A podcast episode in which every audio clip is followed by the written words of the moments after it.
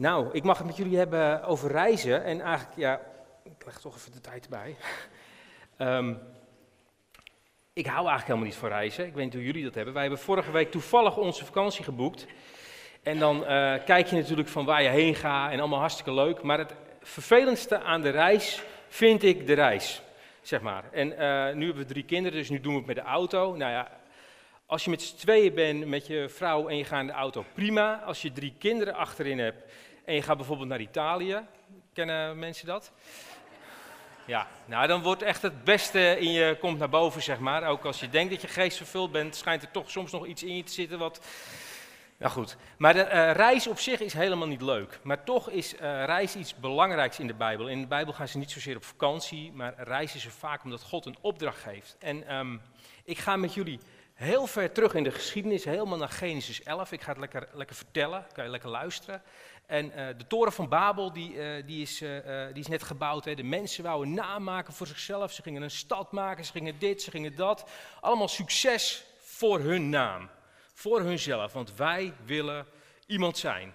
En uh, God ziet dat en die overlegt dat met uh, de raad in de hemel. Hoe dat zit, dat is heel ingewikkeld. Maar goed, zie je wat ze doen. we gaan nu met, ja, hoe zeg je dat, dat ze elkaar niet meer kunnen verstaan. Dus dat ze, dat ze verward raken en, en denken, wat, wat, ik versta jou niet meer, ik begrijp jou niet meer. Daar worden ze mee geslagen. Dus de eenheid die ze hadden om iets groots te bouwen, was stuk.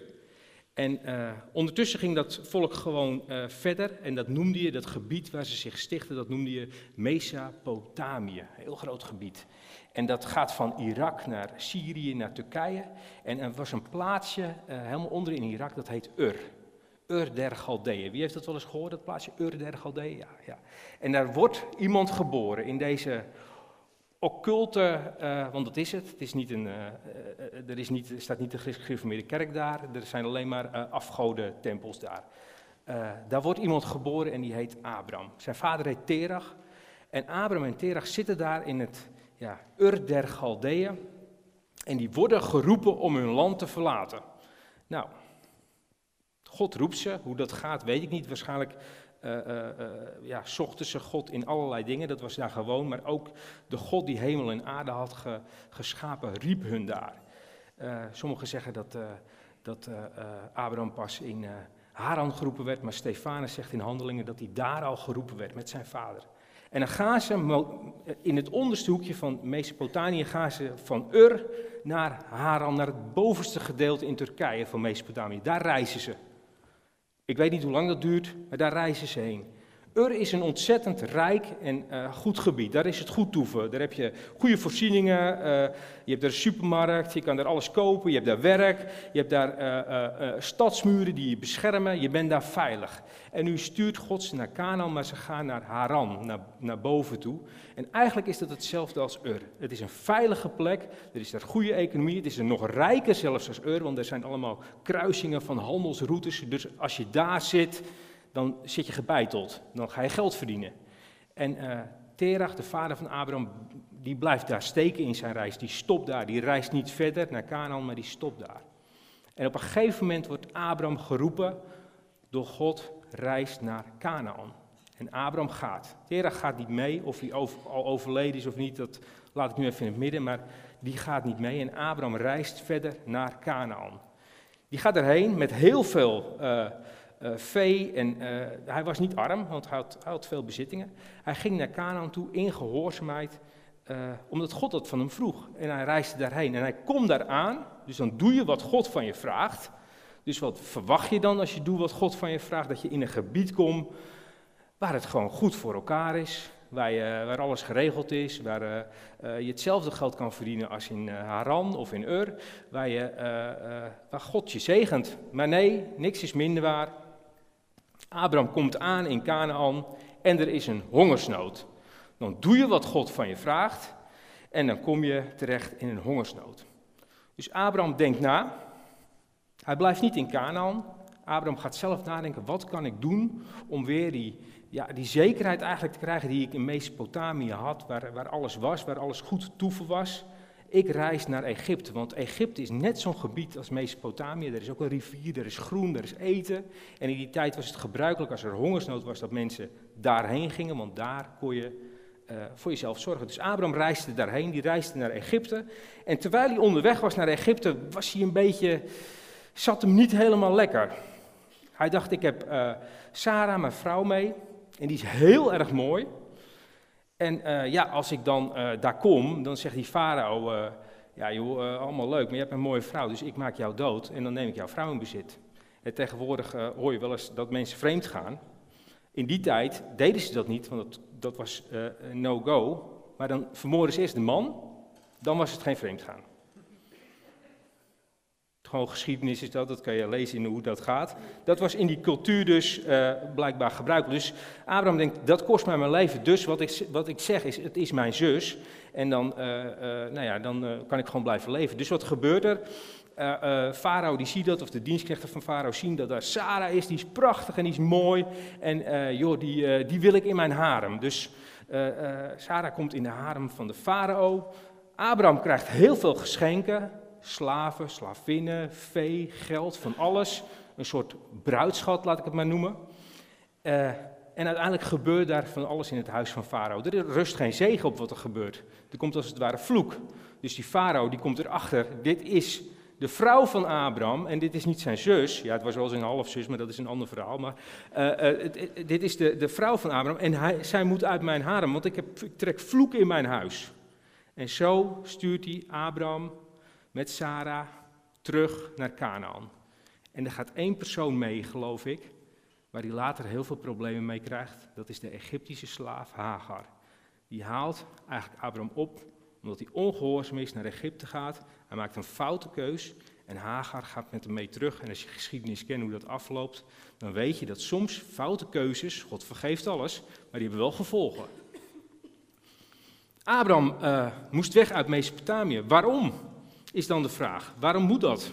En uh, wat zegt dit verhaal ons? Kijk, ik ben ontzettend gek op het Oude Testament. En Paulus zegt dat al de dingen in de Bijbel en het Oude Testament zijn er om ons te onderwijzen. En om, om naar te kijken, om iets van te leren. Dus dit verhaal leert mij ook iets. Dit verhaal om uh, weg te gaan uit Mesopotamië leert mij iets. Nou ben ik hier natuurlijk al een tijdje mee bezig, want ik heb deze preek voorbereid. En het grappige is altijd als je een preek voorbereidt, dat je hem eerst zelf uh, onderga. En dat God ook tot jezelf spreekt. En dat je dus zelf ook weer even moet kijken, waar ben ik in mijn reis? Want het gaat er dus om dat God roept, verlaat je land. En als hij dat tegen Abraham roept, roept God dat ook tegen jou? Gewoon een vraag. Roept God dat ook tegen jou? Ik was 27, ik ben nu 42, ik was 27 en ik, uh, uh, ik, was, ik had besloten God en de Bijbel, ik stop ermee of ik doe er wat mee. Maar dat halve bakken gedoe, uh, daar heb ik geen zin meer in. Dus ik ging, uh, toevallig gingen wij drie weken op vakantie met mijn vrouw, toen nog vriendin, naar Egypte om een doorreis te maken. Dus ik nam de Bijbel mee in mijn koffer. En ik zei uh, tegen mijn vrouw, ik ga die Bijbel uitlezen in die drie weken, want dan zit je heel vaak in de bus en onderweg en weet ik wat. Ik ga die Bijbel uitlezen en dan als we terugkomen van de vakantie uit Egypte, dan uh, neem ik een besluit. Of ik stop ermee, geen zin in, of ik pak het op. Nou, wij waren drie weken weg. En voor de mensen die dat niet weten, ik ben zo dyslectisch als wat. Dus ik had ongeveer dit gelezen. dus, um, maar mijn reis met God was begonnen. Mijn reis met God was begonnen. En ik ben nog steeds met God aan het reizen. Omdat ik de vraag stelde, waarom doe ik de dingen die ik doe? En waarom... Uh, uh, wat wil ik in dit leven bereiken? En dat is eigenlijk de, de, de vraag die God aan mij in mijn hart vroeg. Bart, verlaat je land. Ga eens kijken waar je mee bezig bent. Wat wil je gaan bouwen? Goed, ik ben uh, uh, onderweg gegaan en God gaan zoeken. En de reis met God is een ontzettende leuke reis. En ook heel spannend. Dat ik hier sta is een, is een gevolg van de reis met God. Nou, ik zou je zeggen, ik vind het best wel spannend. Ik, ik, eh, de mensen die mij kennen van vroeger, ik ben vrij introvert. En wat ik absoluut niet wil, is dat er heel veel mensen naar mij kijken. kan ik weg? dat wil ik niet. Maar God die had een plan voor mijn leven. En hij heeft voor jullie allemaal een plan. En dat zijn allemaal verschillende plannen. Maar God had een plan voor mijn leven. Bart, ik wil dat je dat doet. Dus ik begon met, voor een groepje van uh, vijf mensen en meer en meer en meer. Dat is een plan wat God in mijn leven, in mijn reis met God aan het ontwikkelen is. Wat is God in jouw reis aan het ontwikkelen? Hoeft geen spreker te zijn, hè? alsjeblieft niet, want als ze allemaal gaan spreken, dan wordt het een gek huis. Maar wat is het plan uh, met jouw leven en met God? Weet je dat? Stel je die vraag aan God? Het kan zijn, voel je niet schuldig als je het niet weet, dan is het juist het, moment om dat aan God te vragen. En misschien denk je, ja joh, maar Bart, ik ben al eh, 75. Nou, Abraham was 75 dat hij zijn land verliet, dat hij keuzes maakte, dus uh, er is nog tijd genoeg. Ur, Haran, Canaan, Egypte. Terach maakte de reis niet af. De vader van Abraham had al uh, die was al geactiveerd om de reis te maken, maar die maakte hem niet af. En waarom niet? Nou, dit is waarom ik denk dat hij niet afmaakte. Omdat hij de zekerheid van deze wereld lief had. Hij was in Mesopotamië van Ur gegaan naar Haran. Hij had de zekerheid. Het is een aanname, staat niet in de Bijbel. Uh, er was economische. Uh, alles was daar, dat hij een goed leven kon hebben. Hij had zijn natje, zijn droogje. Hij had een stad waarin hij veilig was. Vergeet dat niet. Canaan was geen stad. Een stad met muren, daar ben je veilig, daar ben je geborgen. Nou kennen wij dat niet, maar misschien ken je wel dat je een bepaalde veiligheid zoekt in bijvoorbeeld een goed pensioen, in een goede baan, in goede gezondheidszorg, in al die dingen meer. Dat je een soort stad maakt van veiligheid waar jij veilig bent en je wil dat absoluut niet opgeven. Dat is link. Want ja, dan kom je in een gebied waar je op God moet gaan vertrouwen. En Abraham durft dat aan. Abraham gaat. De vraag is, durf jij? Durf ik? Ik durf heel vaak niet. Maar door de genade van God helpt hij me om elke dag die reis te maken. Ik wil met jullie Hebreeën 11 lezen. Daar staat iets in, je hoeft niet op te zoeken hoor. Ik lees het lekker uit de basisbijbel. Wat Abraham precies doet. En wat anders is ten opzichte van de andere mensen.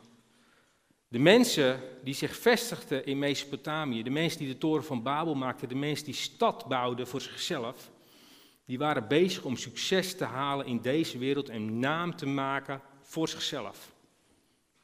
Iedereen heeft er last van. Ik ook. Ik wil ook namaken voor mezelf. Ten diepste is dat in ieders vlees is dat daar. Je wil bevestigd worden, je wil dat het goed gaat, je wil dat je succes hebt, je wil dat je uh, financieel gezegend bent, je wil dat alles goed gaat en dat iedereen zegt, oh die Bart Balder, die heeft het voor elkaar. Dat is ten diepste wat heel veel mensen mee worstelen. Dat is gewoon zo, daar kunnen we heel eerlijk, heel eerlijk over zijn. Maar, wij zijn niet geroepen om steden hier te bouwen, maar altaren. Want wat doet Abraham als hij in Canaan komt? Hij bouwt geen stad, zoals de andere mensen deden in Mesopotamië of in Egypte, maar hij bouwde een altaar. Mijn reis met God begon toen ik altaren ging bouwen. Weet iemand hoe je een altaar bouwt? Ik wist het niet. Een altaar bouwen is gewoon je jas aan doen, naar buiten gaan, een rondje lopen. Heere God, waarom is mijn leven zoals het nu is? Waarom zie ik deze dingen niet die ik wel in de Bijbel lees? Waarom gebeurt dit zo? Waarom gaat dit zo? Heere God, spreekt op mijn hart. Heer, ik begrijp niet wat er in uw woord staat. Wilt u het uitleggen? Een altaar bouwen is intimiteit met God. Niet per se een uur uit de Bijbel lezen en nou, mooi, ik heb een uur uit de Bijbel gelezen. Nee, lees uit de Bijbel, je verbazen over wat er staat. Want als je je niet verbaast over het Oude Testament, nou dan weet ik het niet meer wat er af en toe staat. En dan met God gaan vragen en bidden. En bidden voor die anderen. En bidden voor de mensen om je heen. Soms loop ik s'avonds een rondje door het dorp. En dan kan ik naar binnen kijken bij mensen door de ramen. En dan zie ik mensen en dan loop ik en dan bid ik voor die en dan bid ik voor die en dan bid ik voor die. Dan ben ik toewijding aan het maken met God, zodat anderen gezegend worden. Dat is altaren bouwen. En dat heeft de Heilige Geest in mij gedaan. Stel je nou eens voor dat ik door het dorp loop en ik kom jullie allemaal tegen en we zijn allemaal aan het wandelen en altaren aan het bouwen. Wat denk je wat voor effect dat zal hebben in de regio? Gewoon, heb je wel eens over nagedacht? Ik ben met een, uh, een vriend, heb ik dit een keer in Warme Huizen gedaan. Uh, liepen wij door een dorp op s'avonds, op, uh, op een zondagavond. En er zitten vijf jongens zitten daar bij een buurthuis. Gewoon te paffen. Wat ik ook deed dat ik 15 was, 16. Een beetje hangen. En um, ik ben zelf niet zo snel dat ik over, over God begin, het evangelie begin. Maar mijn ma die begint direct over. Dus die begint te vertellen over, eh, over God en over eh, wat God gedaan heeft in deze wereld. En deze jongens, dit is een jaar geleden, die zaten op een muurtje, die zeiden letterlijk, meneer, dit hebben wij nog nooit gehoord. Warmhuizen. Dit hebben wij nog nooit gehoord. En ze konden niet stoppen met luisteren naar wat er allemaal te vertellen was. Uiteindelijk hebben we voor die jongens gebeden. Deze jongens hadden nog nooit een kerk van binnen gezien. Die zitten op een muurtje met hun uh, handen samen, met een checkie. En we bidden voor ze en we zegenen ze en ze doen hun oog op. Wow, dit heb ik nog nooit meegemaakt. Bedankt man. En we zijn weer gegaan. Er zijn zoveel mensen die wachten tot wij altaren gaan bouwen, zodat de zegen van God vrijgezet kan worden. Weet je waarom Abraham moest reizen? Zodat hij een zegen zou zijn voor anderen. En daar zijn wij ook toe geroepen. Ook als je misschien 75 bent. Hebreeën 11. Vanaf vers 8. Doordat Abraham God geloofde, is hij gehoorzaam op reis gegaan toen God hem riep. Hij ging op weg naar het land dat hij later van God zou krijgen, maar toen hij vertrok, wist hij nog niet waar hij heen ging. Doordat hij Gods geloofde, heeft hij in het land gewoond dat God hem had beloofd. Maar het was nog niet van hem. Hij woonde er als vreemdeling in tenten.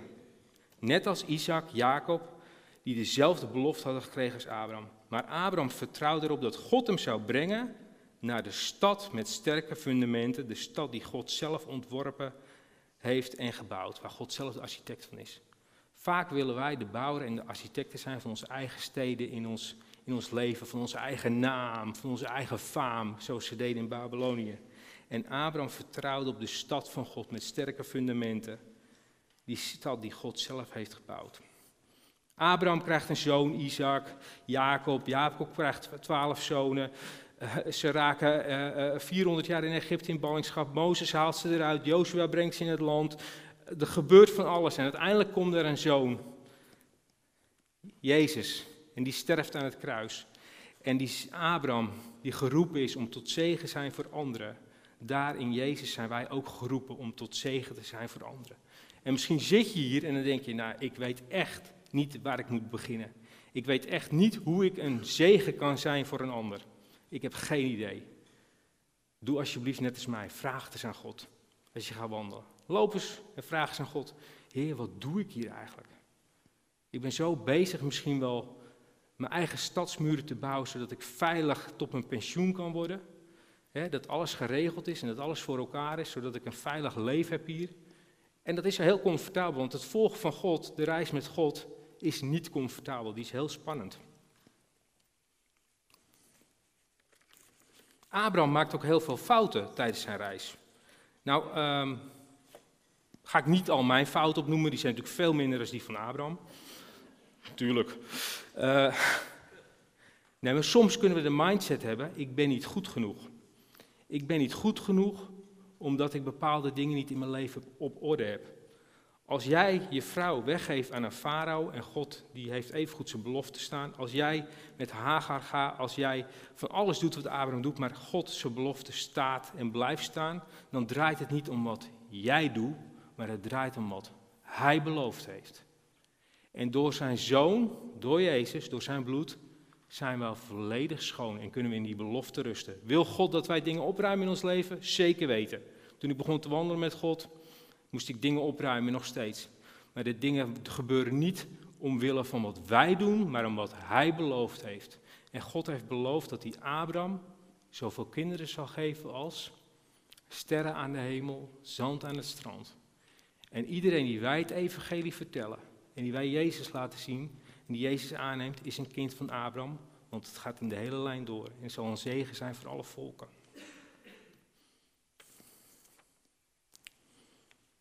Mijn vraag aan jou. Ik moet binnen de 20 minuutjes blijven natuurlijk.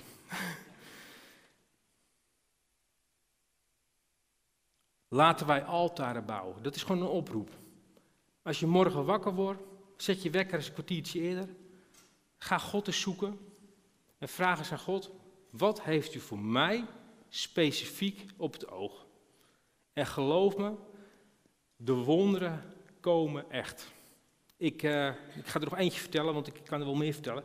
Ik was ooit eens bij een, uh, een verslaafde in een flatgebouw. En die jongen, die, uh, nou inmiddels, dat is niet goed gegaan, maar die vertelde over dat ik over God vertelde. En die ging dat aan zijn buurman vertellen, aan de overkant.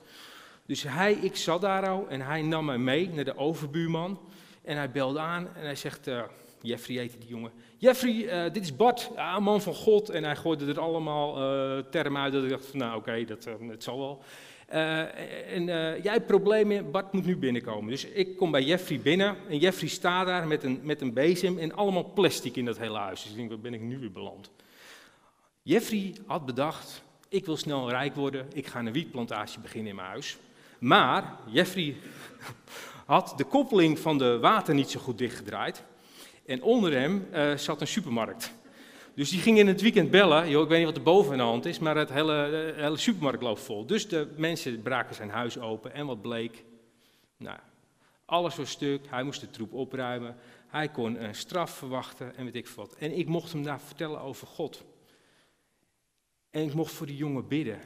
En die jongen heeft nu zijn leven redelijk op orde een zegen zijn voor de volk om je heen. Niet omdat ik zo goed ben, helemaal niet, maar omdat God zo goed is en dat Hij beloofd heeft dat Hij de volk om ons heen wil zegenen. Als jij mensen ziet dat je denkt van, mm, God wil ze zegenen. God wil ze echt zegenen. Laten we altaren bouwen, geen steden. Nee, geen steden. Dat moet ik afleren. En waar zijn we in de reis? Zijn we nog in Ur? Zijn we in Haran?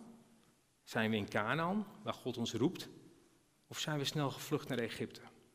Ga terug naar Canaan, zoek die plek op, waar het misschien minder comfortabel is, maar je God kan vinden. God heeft al een stad gebouwd, een veilige burcht, waar Abraham op hoopte, ook voor jou. Ook als dingen misschien niet zo gaan in je leven zoals je wil, God heeft alles al af. De stad is al gebouwd en die is gigantisch. Daar hoeven wij niks meer aan te doen. De reis van je leven is gratis, want Jezus heeft de prijs al betaald. Maar het is aan jou om erin te stappen. Ik wil met jullie bidden.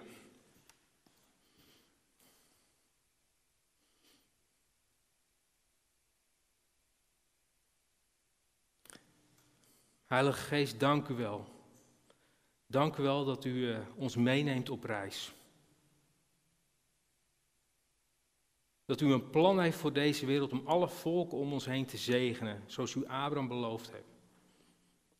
Heer, en waar we misschien denken dat de kerk lijkt te krimpen en klein lijkt te worden, niets is minder waar. Uw kerk zal alleen maar groeien. Want u heeft het beloofd. Als sterren aan de hemel, als zand aan het strand. Uw kinderen zullen toenemen. En Heer, ik bid in de naam van Jezus dat wij altaren zullen bouwen. Dat we u zullen zoeken, dat we om ons heen zullen kijken naar de mensen die verloren gaan en dat we met liefde zullen getuigen van wie u bent in ons leven, Heer. En ik bid op dit moment dat u mensen de kracht geeft, Heer, om die reis in te stappen, Heer. Dat we misschien de onzekerheid tegemoet gaan. Dat waar we zijn blijven hangen in eigen kracht, Heer, dat we weer in die tent durven te wonen, zoals nomaden doen in een wildernis, Heer. Dat we als vreemdelingen zijn in deze wereld, omdat er een betere wereld op ons wacht. En ik wil je vragen, als jij zegt, ik wil mee op reis, om met mij te gaan staan. Als jij zegt, ja, ik wil die reis maken, ik wil dat plan van God in mijn leven werkelijkheid zien worden, zou ik zeggen, ga staan, met mij. Ga maar staan. Kijk niet naar je buurman, want het is iets tussen jou en God.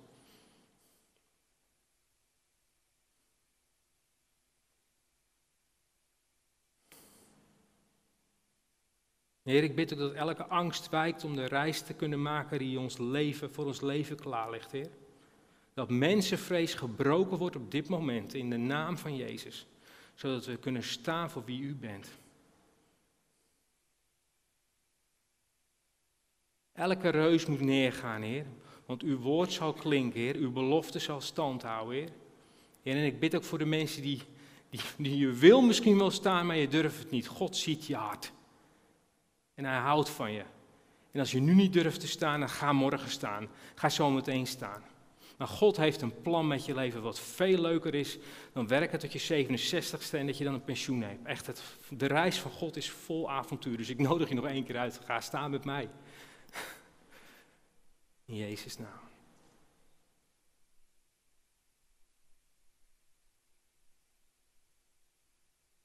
Dank u wel, Vader. Amen. Amen.